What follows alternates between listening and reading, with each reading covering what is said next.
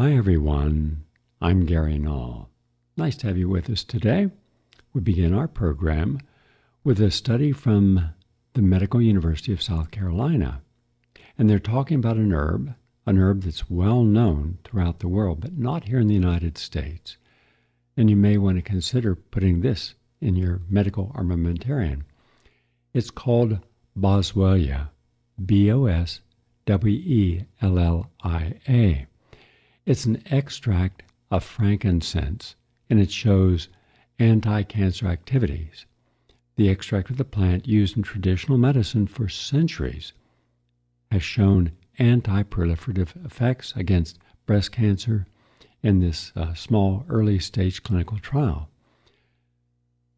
There are thousands of different ways that we have opportunities to prevent illness and more than what we've been given to help treat it, to stop it, to build up our immune system. This is just one more of these, one more piece to the puzzle of life. And by the way, Boswellia has been used in traditional medicine for thousands of years, and uh, if not tens of thousands. And uh, it was a valuable, you know, substance. In fact, as valuable as gold, and it was used to treat cancer as well as other diseases. Now, from Poz, uh, Poznan University of Medical Science in Poland, the effects of resveratrol, that's what you get when you eat grapes or drink grape juice, on polycystic ovary syndrome. This was a double blind, randomized, placebo controlled trial. And by the way, PCOS, polycystic ovary syndrome, is the most common uh, type of condition affecting women of reproductive age. And uh, it is the central feature of this particular condition that you have an imbalance in your hormones. And the studies on isolated ovarian uh, theca interstitial cells suggest that resveratrol, a natural polyphenol, reduces androgen production. The study was designed to evaluate endocrine and metabolic effects of resveratrol on PCOS. And what was good was that it was a randomized, double blind, placebo controlled trial. That's the gold standard. Women took this for three months at an academic hospital. They gave 1,500, that's 1,500 milligrams or 1.5 grams versus a placebo each day. And the primary outcome was the change in serum total.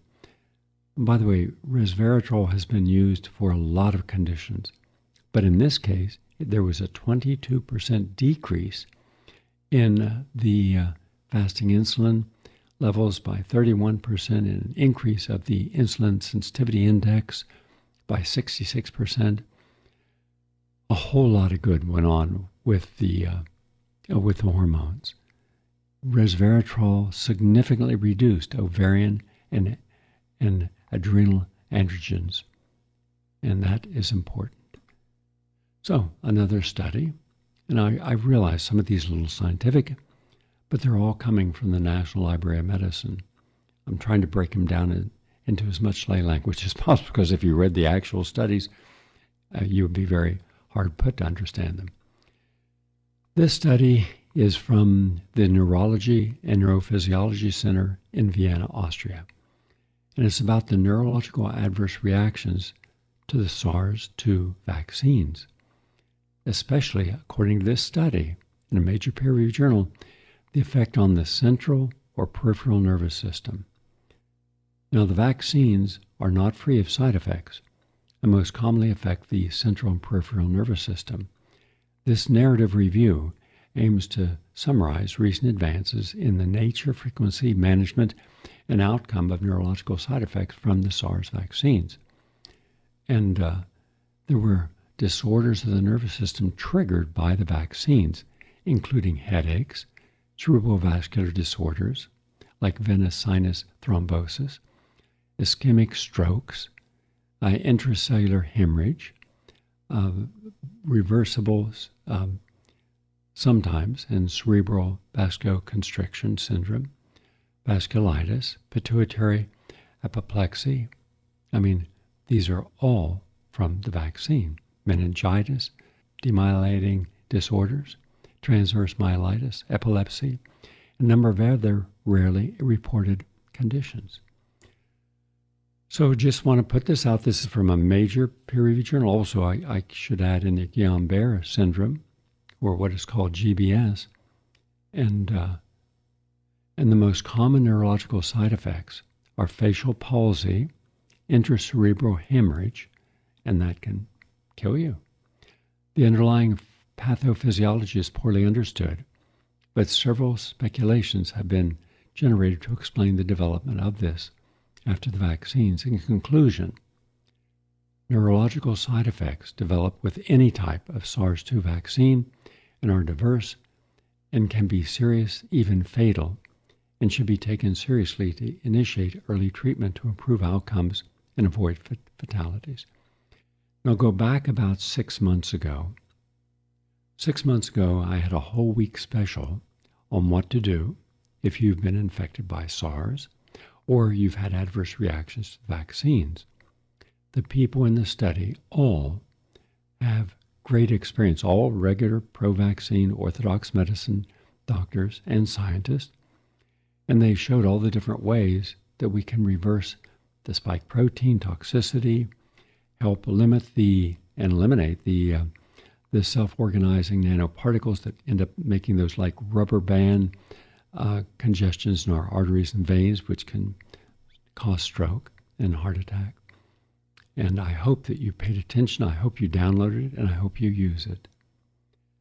Our new study comes from the Buck Institute for Research on Aging. And the scientists identified how dietary restriction, that's the key here, restriction slows brain aging and increases your lifespan. Well, that's good news. You bet it is. What I'm talking about is restricting calories is known to improve health and increase lifespan. But much of how it does has remained a mystery, especially in regard to how it protects the brain. But the Buck Institute for Research on Aging found that their scientists have uncovered a role of a gene called OXR1 that is necessary for the lifespan extension seen with dietary restrictions and is essential for healthy brain aging. Here's what they said When people restrict the amount of food that they eat, they typically think it might affect their digestive tract or fat buildup, but not necessarily about how it affects the brain. Well, as it turns out, this is a gene that is important in the brain.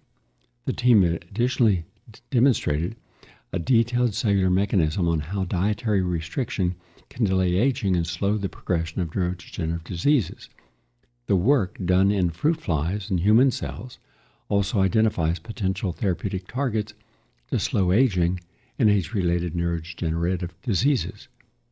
Uh, they found that the neuron specific response that mediates the neuroprotection of dietary restriction and uh, strategies such as intermittent fasting or calorie restriction, which limit nutrients, can enhance the level of this gene and mediate its protective effects. So that might have been a little complicated. So let me break it down even more, make it simpler. But I'm not talking about fruit flies here or live cells. I'm talking about human beings. And this is based upon my research I did in the early 1970s. In fact, I was the first scientist in the United States in our history to fast rats, intermittent fasting, and prove that they could live 22 to 26% longer lifespans. I then did it again, and then a third time over a three year period. All three studies showed the same outcome. And that's one of the hallmarks of science reproducibility. Then I turned it over to Dr. Berman at the Institute of Applied Biology and he did it again for two years and came up with the same results.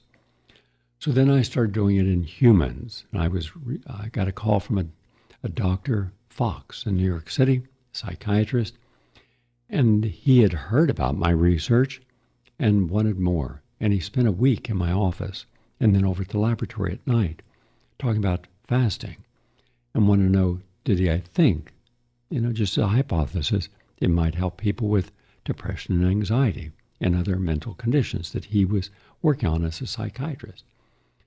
I said, There's no reason to believe that it wouldn't, so why don't you try it? And indeed, over a period of six months, I gave him a protocol and he tried it and it worked. He had major improvements in people's clinical symptoms of depression, anxiety, uh, apathy, withdrawal into a state of uh, non conformant to your own needs, like don't shave, don't bathe. All this was changed. But then when I look carefully at these people's diets prior to and during the therapy, they were all junk diets.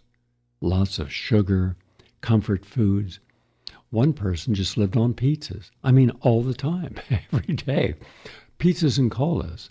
So, needless to say, cleaning up the diet with the fasting, then introducing a detoxification protocol, he saw complete recovery in many of those. He went on to write a book. I don't think he mentioned me in the book, unfortunately, but hey, that happens. And uh, but at least it worked. I was doing the same thing in all the people I was working with, and I saw remarkable improvements. And then I asked for a meeting, and I gave them all three weeks' notice on a day when they wouldn't likely be working, a Sunday. And indeed, about 95% of the physicians who called themselves holistic or alternative or complementary showed up. And Robert Atkins, uh, Giller, uh, Stuart Burgett, they all were there. Rosenberg. And uh, I laid out an idea for them. And the idea was this From what I understand, from talking with you one on one, each one of you, and working with you and having you on my radio show, none of you have a background in nutrition or public health. So I hope that you're open because I do. None of you are registered dietitians. I am. None of you have a degree in nutrition. I have two, including a doctorate. So why don't we do this? I've printed out here a 60 pages of protocols on how to detoxify a person, fast them intermittently, and change the nature of the calories. Now, this study I just reported on, it didn't count the quality of the calories. It didn't measure that. It was just calories, and they're wrong. They're only half right. Restricting calories beyond what your body needs, yes, that'll improve your lifespan. But then substituting the junk food for healthy living food that's what really kicks in, extends the telomeres, uh, creates a better enzyme reaction in the body, greater glutathione levels in your uh, liver for detoxification.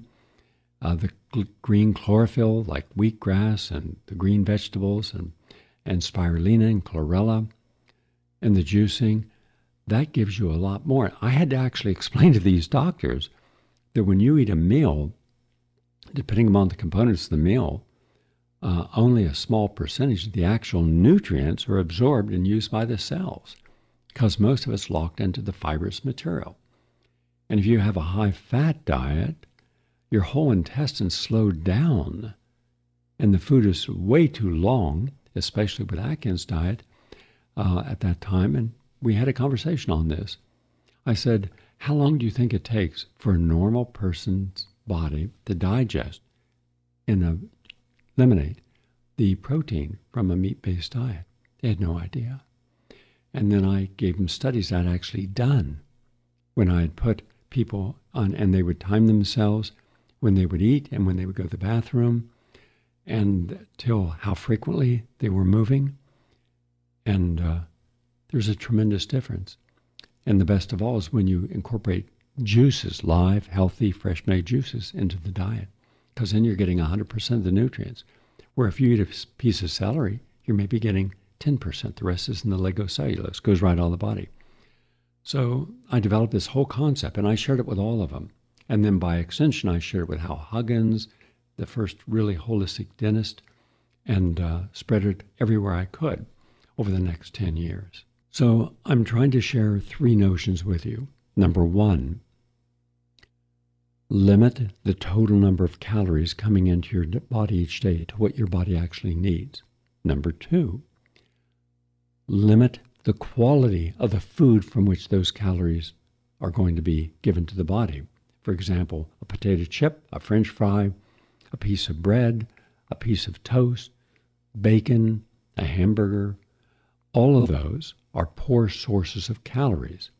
Where whole grains, legumes, pulses, beans, black beans, navy beans, kidney beans, um, uh, uh, cassava beans, all of these, I wouldn't say cassava, I would say lima is one of your single best beans. And of course, soybeans, organic, are the best of all the beans, highest amount of protein. So when you take that as a source of calories, you're getting fewer calories, but you're getting healthier calories. Then at the same time, have your first meal in the morning, whenever you get up, but then don't have your second meal for at least five hours. And then have your last meal probably five hours after that, around five, six o'clock, certainly ideally no later than seven, and then don't have another food input until breakfast next morning, let's say 12 hours later. Ideally, 15 hours overnight is your best. Then every month, take two days, like a Saturday and a Sunday, and do a juice fast where you'll have smoothies throughout the day. So you'll still get your protein, your amino acids, but in liquid form. And you can get your berries and your polyphenols, throw them all in a blender, and put some, you know, uh, you can put some uh, powder in of different types of vegetables and oils, you know, your essential oils, your essential fatty acids like flaxseed oil, hemp oil, olive oil. And that's what you do for two days. Now, then you're really restricting your caloric input. You're giving your digestive system a chance to cleanse itself and uh, rebuild. And then put your probiotics in there so you're recolonizing good bacteria in your gut. And watch what that does. Now, how do I know this works? Because for the first time in science, in the most multidisciplinary study ever done with humans on campus down in Texas, for two weeks, we had people on strict diet, everything I just said they were doing, plus all the special supplements, plus exercising, meditating, green time, and then dealing with journaling and important self empowerment lectures throughout the day. Then they followed that same protocol at home, at least most of them did, for the next three months. And then we got a blood workup that shows all the things that changed in their blood. But then we also got a major university's anti aging blood workup what is called a DNA methylation test that actually tells you how old every cell in your body is and how long you should live. Now that part they didn't want to know. That's a little scary, right? What if it said, "Gee whiz, your your time to die"? Oh no. So what we did is we actually proved, and you should have been on the conference call. There were, I think, ten to twelve scientists on the conference call, and one of the leading foundational advocates in all the world on anti-aging who sponsors all these very complex studies on stem cells, etc., said this is the most important anti aging study ever done. And we published it recently in a peer reviewed journal. Well, now we did a separate study learning what went wrong with the first one, with people not advoc- people not keeping to the protocols when they went home. And now we have all the results in, and they're even better. So, the people's cells got younger. We rejuvenated tissue. People's memory improved, their energy improved, their libido improved, their hair started to grow. Look at my hair, right? I just get out of the shower, I run my hands through it, let it dry naturally. I mean, look at it. Look at the skin.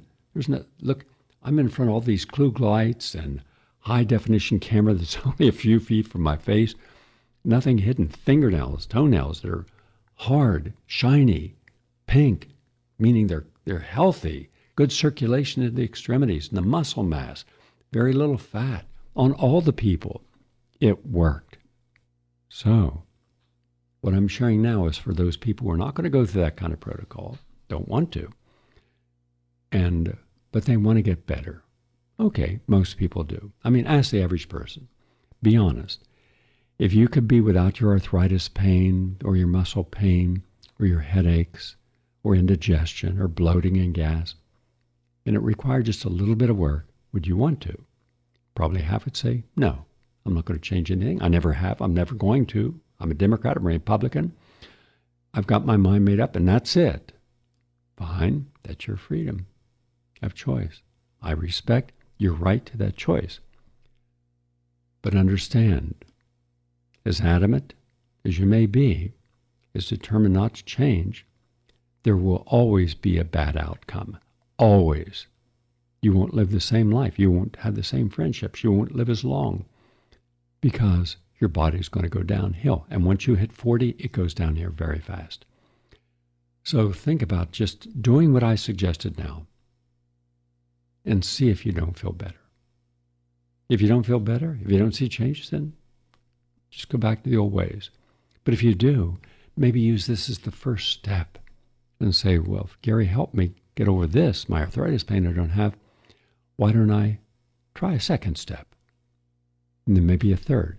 Then maybe about the 40th step, you realize, hey, this really works. Quick story before we end.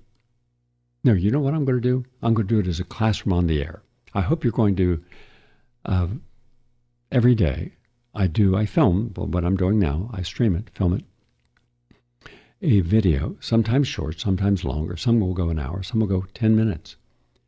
And it's called A Classroom on the Air. And it's on YouTube, Gary Null, YouTube and then you'll see all these classrooms on the air. You'll see a lot of other thousands of tapes. And by the way, we've had to take down probably several thousand of my videos because we were told, as everyone out there was told, if anyone at Facebook determines anything that you've said about health is to their not liking, then they'll take you off the air completely.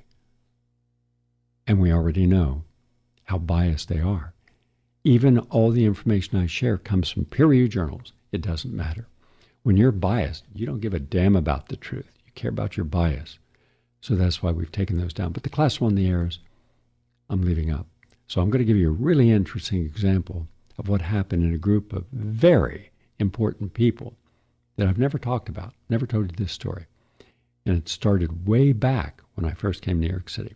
But that'll come after this because we're going to take a break now and come back to our program. Please stay with us. And welcome back, everyone. I'm Gary Null. I'm hopeful that you will find some of the information I'm about to share of interest enough to call in and give us your perspective and point of view. I appreciate your opinion. Please share it at 888 874 4888. Right now, there are a couple issues that really have our attention the economy, if you're the average working class person, and even students who are going to school. And let's just assume for the moment they're not there to party and socialize, but they're there to really to learn, to become gifted and skilled enough that they can get a good quality job, a living wage job when they get out of college, because they're going to have the debt unless their parents pay it off. But for the average person, their parents don't have the money to pay it off. They can't even pay their own debt off. So I'm concerned about the economy. I intend to do a lot of programs on it and how to prepare for some of the coming challenges that we're all going to face. Now, depending upon where you live in the world, depending upon your financial circumstances, uh, depending upon your health and the support system you have in your life, will be how you deal with these or not. But these are things that are inevitable like the crash of our economy. If you're rich and powerful, you could care less. You can survive. If you're the average person, you won't be able to survive. And we're going to see more homelessness than ever before, more home foreclosures, and more the people making more money who have been making money off all of our crisis. BlackRock, State Street, Berkshire Hathaway, and all they're doing is completely legal. I'm not saying it's illegal. I'm saying, in my opinion, it's unethical. But also immigration. I've always been a supporter of proper immigration. In fact, just think of all the wonderful things that these immigrants who came through Ellis Island, who came legally, and how they had to overcome a lot of adversity. That's why we had Germantown on the Upper West Side of Manhattan around uh, 86th Street. You know, that's where so many of them lived, the restaurants and their theater, or Little Chinatown, uh, Little Saigon in San Francisco, and uh, then down around the Jewish centers in the Italian Little Italy, those didn't become Little Italy or Chinatown uh, for no reason. That's where people went. They wanted to be around people of a like nature, same culture, same religion, same opportunities, and hopefully help one another. And they have. And that's why we became a great country, because of our multiculturalism. Today, the only reason we have the immigration policy we do, open border, doesn't matter who you are, doesn't matter crimes you committed, doesn't matter what your intent is coming in the United States, come on in, because there's nothing stopping you. To the contrary, there are all these hundreds of NGOs making enormous amounts of money by being down in Central America, South America, and Mexico, and facilitating how a person gets into the country and exploits it to the best they can, irrespective of what their original needs are. Okay, so, what is the consequence when you just have an open border where you have no restrictions? If you're a terrorist, come on in because we're not going to be able to stop you. Okay? Will anyone take responsibility when there's the next 9 11 type of attack? Because it's inevitable. Will anyone take responsibility for the massive amount of crime that is committed? Oh, and by the way, let's not even discuss how a group of the illegal immigrants in New York City have destroyed the businesses up and down the block of the hotel where they're staying and talk with the management of the hotel inside to see what's the hotel like with no rules. Well, it's absolute chaos and destruction. But what about when they go, a bunch of them go up to Bloomingdale's, go in and steal the high end sunglasses and know that they can't be touched? Because if you touch a person who's trying to steal something, you could get arrested, not the person. And what about the four, uh, the 2.4 billion dollars that was stolen out of stores last 12 months in New York City alone? Someone's going to pay for that, or shops are going to close, people are going to go out of business, or they're going to just up the prices and make it more and more difficult. Last time I was in New York, I was staying in a hotel on the Upper West Side, and I went early one morning into a, a major drugstore on a corner to get some toiletries, some shaving cream, etc. And I saw, it's six o'clock in the morning, and I saw four different security people around the, and everything was behind plastic, you know, uh, plexiglass. I said, What's going on? He said, A lot of crime. I said, From the neighborhood? No, no. These are people coming from other neighborhoods, and we can't touch them. Well, then what good are you? Well, we try to, you know, talk them out of it, but we can't take it out of their hands what they're stealing, and they know that. So they just come in and take their time. They have their own shopping bags. They fill them up with everything they can. If they want, they can take a hammer and break through the barrier of whatever item they want to get and take it and walk out of the store. And that's it. But we, you know, there's nothing else we can do. And by the way, just yesterday in Canada, for all of Canada, all of its provinces, there was a word put out by the government, by the police, that if you see someone in your camera, door camera, coming up and stealing and running away, you cannot post that image. Because the police are saying, because the presumption of innocence. All right? Fair enough. So you're seeing someone stealing, they're looking around, they're taking your bags and rushing off, getting in a car, and going off to the next house. But you can't do anything about it. So let's just apply that to New York. You're on a subway, you see a guy get up and slash a woman's face, and then when the woman subway stops, the woman gets off and still running, he pushes her on the track and she gets killed. You cannot post that. You must assume innocence. This is insane what we're doing. But I've got a solution, and this is the solution, the only one that I think will actually work. Go ahead, let everyone in America who wants to come, no matter what their motive, but then they're not going to have a place to stay. And now the schools are being closed down because they're putting them in schools. So the parents, the students, the students clearly deserve it or it wouldn't be done. I'd like to offer this. Why don't every single resident on the Upper West Side, the Upper East Side, Sutton Place, um, down in the village, voluntarily give up your apartment to a uh, one of the immigrants? Now, what they do with the apartments, their business, not yours.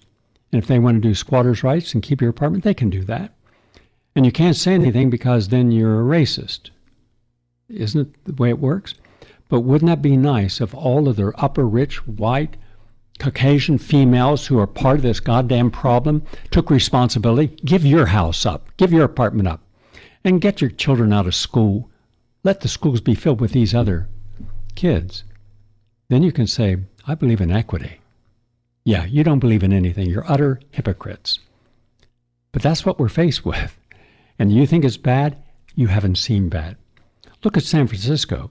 I just got a video this morning that a camera went up and down every major street and every single store was closed. The buildings are almost empty. The foreclosures on the commercial real estate are astronomical, exceeding $250 billion. Bankruptcies are happening. Banks will fail because they gave out all that money.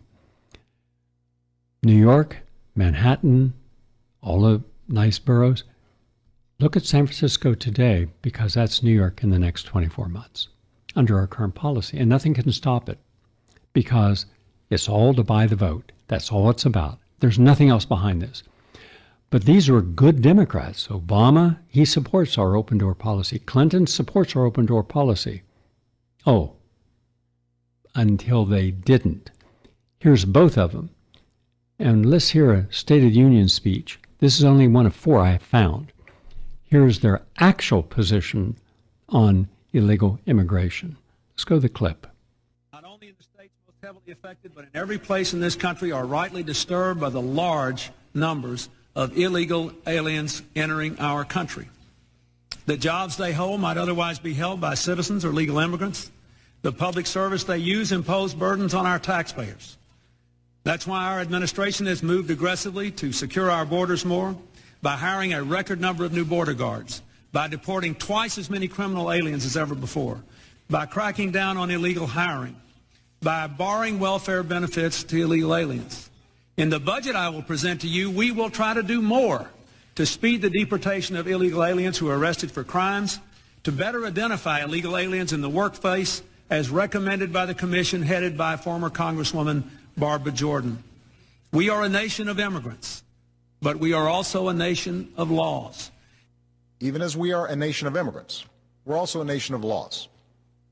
Undocumented workers broke our immigration laws, and I believe that they must be held accountable, especially those who may be dangerous. When I took office, I committed to fixing this broken immigration system, and I began by doing what I could to secure our borders. But today, our immigration system is broken.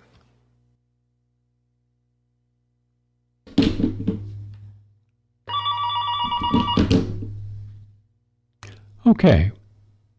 So that's what they all believed in until the policy was we could lose an election unless we get these illegal immigrants in and let them vote at local elections, then let them vote in the other elections. Wow. And the truth is right in front of all of us. This is not the way to do immigration. There's a proper way of doing it. But we don't seem to be into doing anything proper right now. Also, we're not doing one thing that is really bad, and that is we're not acknowledging the suffering of innocent human beings. I do not support Hamas. It's, a, it's an organization that was created by the Israeli government to counter the Palestinian Authority and Yasser Arafat. It's supposed to control Gaza, and therefore it is controlled and influenced also by Abbas and also by Netanyahu and his government. So now they have a battle. Why are the innocents also being victimized? You have to be a real strong ideologue to accept that one series of people who were killed, that's unacceptable, but another group that are killed is, is acceptable. And I'm concerned about how many have died that we don't even know. It's estimated that could be three times the 23 to 24,000 that are known dead and 12,000 children known dead. Hospitals are closed. They've been bombed. They've been warned. In fact, just this morning they were warned, close down the hospitals. So Doctors Without Borders and all these other NGOs that are there to help, they're having to move all, their staff. Well, where are the injured supposed to go? There's no place to go. There's no medicines. All that's being blocked. I don't care what you label it, but this is inhumane. And they're making it possible that nothing will exist, nothing will be able to survive when they're finished with this campaign, however long it takes. And what does the world do? Nothing at all. Let's go to a clip. And who's talking? This is a very famous Israeli journalist, Gideon Levy. Now, mind you, he is he he's a journalist who's highly respected, and yet what he sees, he cannot stay quiet. Listen to what he has to say in this short clip. Can I just ask you, you know, to explain what, what you said yourself? There is no answer uh, for this conduct. What do you exactly mean by that? By the time we will finish this interview, another baby will be killed in Gaza. By the time that you will finish your show, there will be another two women killed in Gaza. How long can this last?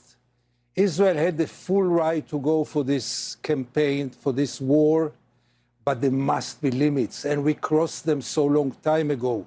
But above all, answering your question, where do we aim to? What, what will it be any better for Israel's security if another 20,000 Palestinians will be killed in Gaza? If another half a million people will lose their homes?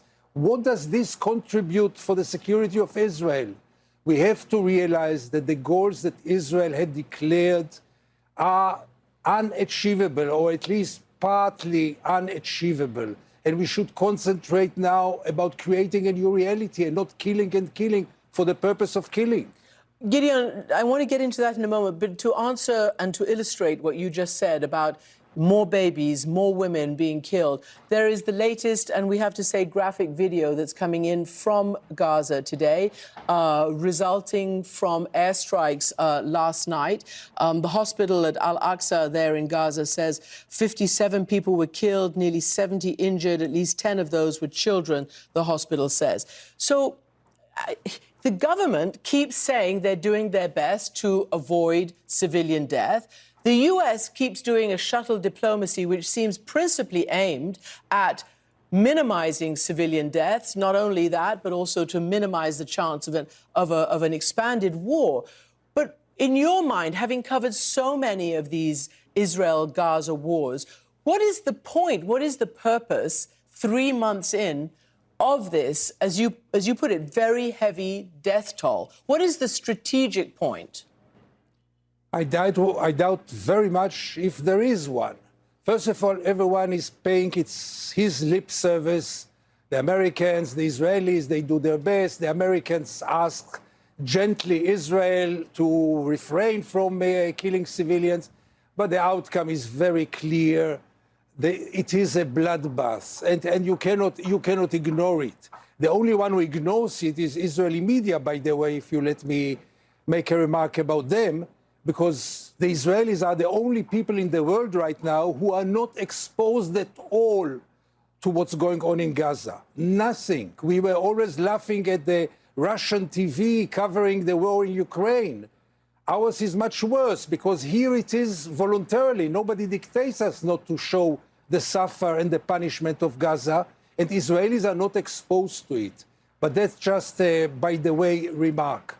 There are goals. The Prime Minister had declared them, namely releasing the hostages and crashing Hamas.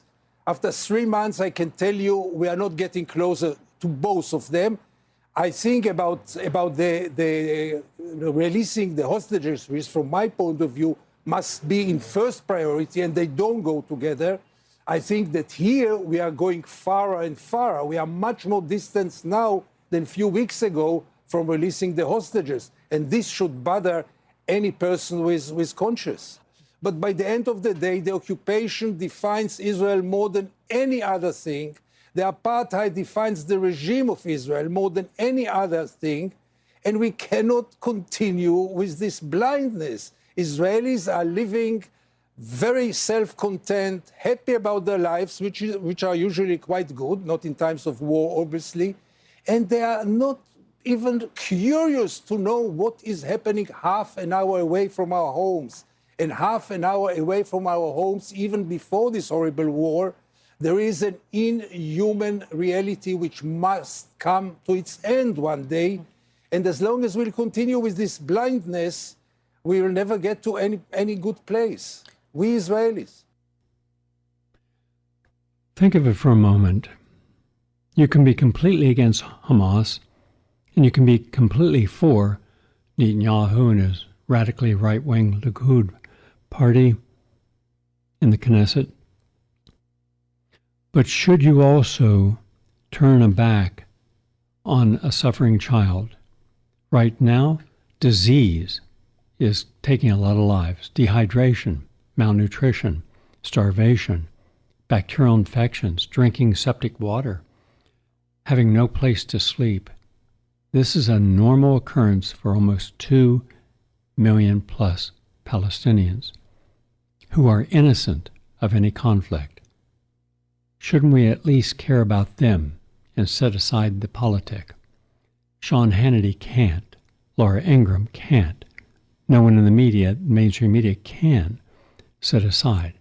It's all the way 100% supporting one side and allowing the demonization and the genocide against innocent individuals. Well, you know, that's where we're at. So why should I support any of the policies or programs that these people who cannot see the value in a sentient human innocent life, why should I trust what they're saying about anything else? Because how you believe in one thing is how you believe in everything. And that's what we're seeing now. Wow, it is not good. But I want to go back now to a clip about what happens when we have open borders. These are children. They're being sold right in front of our eyes here in the United States, and a whistleblower is telling the truth. This is on the Morris's redacted. Good site, good information. Now I want you to be aware of what's happening of all those people coming across the border without anyone checking to see if they're a part of the cartel, who are very smart, they're very clever, they're making billions, and everyone in the National Security Agency knows what they're doing. And yet, the average American doesn't seem to be aware of this. Here's a story you need to hear. The United States is the largest trafficker of children in the world. Children that are illegally kidnapped, brought across the US Mexico border, are then sold off to mostly wealthy Americans used as sex slaves, and worse, if you can imagine worse than that. It's happening, and the corporate media, of course, is largely ignoring the story for whatever reason. They refuse to touch the story, and when they do, they briefly touch it, and then it disappears. You can't find links on their website. It vanishes very mysteriously when they cover these stories. Many of these kids, these children, are kept in hidden concentration camps in the United States. Yes, I said it hidden concentration camps in the United States. We showed you one of these facilities a few months ago here on Redacted, a, a Walmart facility, a former Walmart facility in Brownsville, Texas, that is holding hundreds, if not thousands, of children before they are sold off. A whistleblower who worked at one of these facilities, MVM is the name of the facility, has come forward to expose all of this. Carlos Ariano is a former U.S. immigration contractor, and he joins us now. Carlos, welcome to the show, and thank you for coming forward to share your story. No, thank you for having me. It's it's like you said, when it comes to child trafficking, there's so much evil behind it that people don't want to touch the story, and if they do touch it, they touch it briefly. And it just goes sh- to show you how much evil there is behind it, that it holds that much power over people that it, it it's kept in the dark. And hopefully we can expose this story. We can shine a light on it today. So anyone watching this, hopefully you can share this story out, share it with people who can spread it around to try to put an end to this awful, awful uh, crime against humanity that's happening in the United States and around the world. So, Carlos, before we dive into some more specifics of this, can you just give us, our audience, a background as to what exactly you did uh, working as an immigration contractor and this company? Is it a, a government company relationship as a U.S. government contractor, or was it separate from the U.S. government? So the way it works is the U.S. government is washing their hands, keeping their hands clean by going out and handing out massive contracts to organizations that they like to call NGOs, non government organizations. And these NGOs, they will get contracts for food services, for laundry services, for educational services for them for the illegal immigrants. Everything under the sun that you can think of, everything that we have to pay for, they will hand out hundred million dollar contracts to give these services for free to the illegal immigrants. And the company that I work for specifically, their job is they hold the largest contract to move children around the United States of America. So my job was to move children from point A to point B. And my job was to pick children up at the border and then move them to their sponsors. I've been to every state that you could that you could name. I've been there. I've even been uh, I've been to North Dakota, Vermont, Florida, dropping kids off, all of them and New York City and Florida, the most popular ones. New York, New York State and Florida, and the other job that I did that was I've done this immigration work my whole life, but two main jobs that stick out the most is I ran the lar- I was part of the management team. I helped ran the largest migrant hotel in New York City, the Row NYC, where I had to look over 5,000 migrants in the heart of Times Square, a block away. And my job was to, whatever these migrants wanted in New York City, whether it be spicy food, non spicy food, or, or laundry services, we got laundry services for them. We had Uber services for them. If a migrant in New York City came to me and said, I want to go here in New York City, I want to go here in Brooklyn, but we're in Manhattan, my job was to get an Uber for them and things of that nature. How were they? How did they have so much power? I mean, a, a migrant in New York City was this a person responsible for the, the trafficking, or were they? These are people that come across the border, and you were providing sort of, you know, luxuries for that for them. Can you explain that? Well, the way it works is it's separate NGOs. So the one I escorted children for and the one I worked for in New York City are two separate okay. companies. But the thing that people miss here is, for example, people think it's Governor Abbott who's sending all these people on buses to New York City. And it's not just Governor Abbott. Governor Abbott can account for like 15, 20% of the people. Because if you look at the numbers that the state of Texas provides, uh, it's about, they've bussed over about 30,000 people maybe to New York City, but New York City has about 80,000 people currently in their system. So the rest of these 50,000 people are going to NGOs like Catholic Charities at the southern border. And I think Ann talked about Catholic Charities, Ann and Michael. So Catholic bus tickets, airplane tickets, all on the federal taxpayer money to get these illegal immigrants from the border to New York City. So a lot of these uh, illegal immigrants are finding their way to, through federal taxpayer money from the NGOs to get around the country. But the thing is, they want you to believe that it's Governor Abbott. Governor Abbott is busing people, but it's nowhere near the same numbers that these federal taxpayer funded NGOs are moving people across the country. And so the federal taxpayer funded NGOs are bringing these migrants. We'll get back to the children part of this in a second. But for instance, in New York City, bringing these migrants to New York City to live in this, I guess, a, a hotel. By the way, New York City, Times Square, I used to work at Fox News, one block away from where you're talking about, right there in Times Square. Right there, next to like a block away from major news organizations, the Today Show, all of the major media, ABC News, all of them a block away from yeah. from where this is happening and total radio silence on this. So when they're at these hotels, in New York City, what are they doing? Are they children? Are they adults? And then what happens to them? So my hotel was a family hotel. So I had families spread across 28 floors. So from floor one all the way up to 28th floor is full of illegal immigrants of, of family units. But the thing is, they don't do anything all day. Uh, you talk to these people they're not in a rush to leave. They're not in a rush to get out. So that that's what my concern was was me being familiar with the way these, these government contracts work, I would tell these people, hey, I'm looking out for you. If you have a family member who can help you out and wants to take you in, my advice to you is take them up on it because one day this hotel will close down and they're just going to toss you out to the street and you're not going to have anywhere to go. So please, if I'm saying this in a good way, I'm not in a bad way, I'm looking out for you, you got to go. But the thing is, these people don't take would not take me seriously because Mayor Adams had no rush to push people out.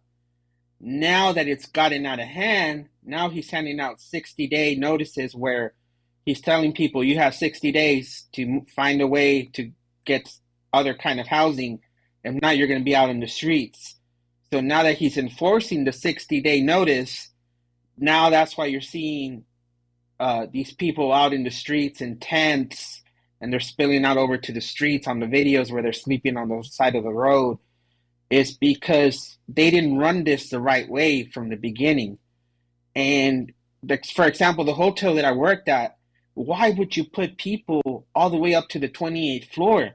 Because these migrants are not going to be happy when the time comes to leave, and you're going to have to get the National Guard in there, and you're going to turn into a shoving match. And can you imagine them shoving each other, pushing each other, punching each other on the 28th floor? Someone's going to fall out. And it's like, why would you even do that? Why would you fill this hotel up the whole way? And it's terrible. It's terrible what's happening in New York City, and I don't see it getting any better. It's just going to keep getting worse. I see it ending up like the Paris riots in, out in France. It's, that's where it's headed. So let's get back to the children in the facility we featured here, this former Walmart facility in Brownsville, Texas. You work there, correct?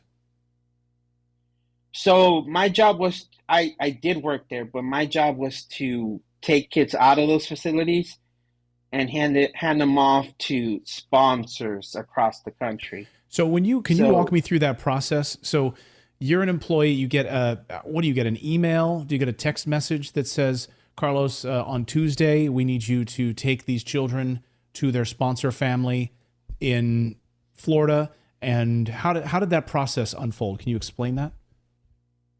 So yes, we would get text messages, we would get phone calls at 7 p.m. at night, 6 p.m. at night, saying, Hey, we have a trip out tomorrow. Can you make the trip? I say yes.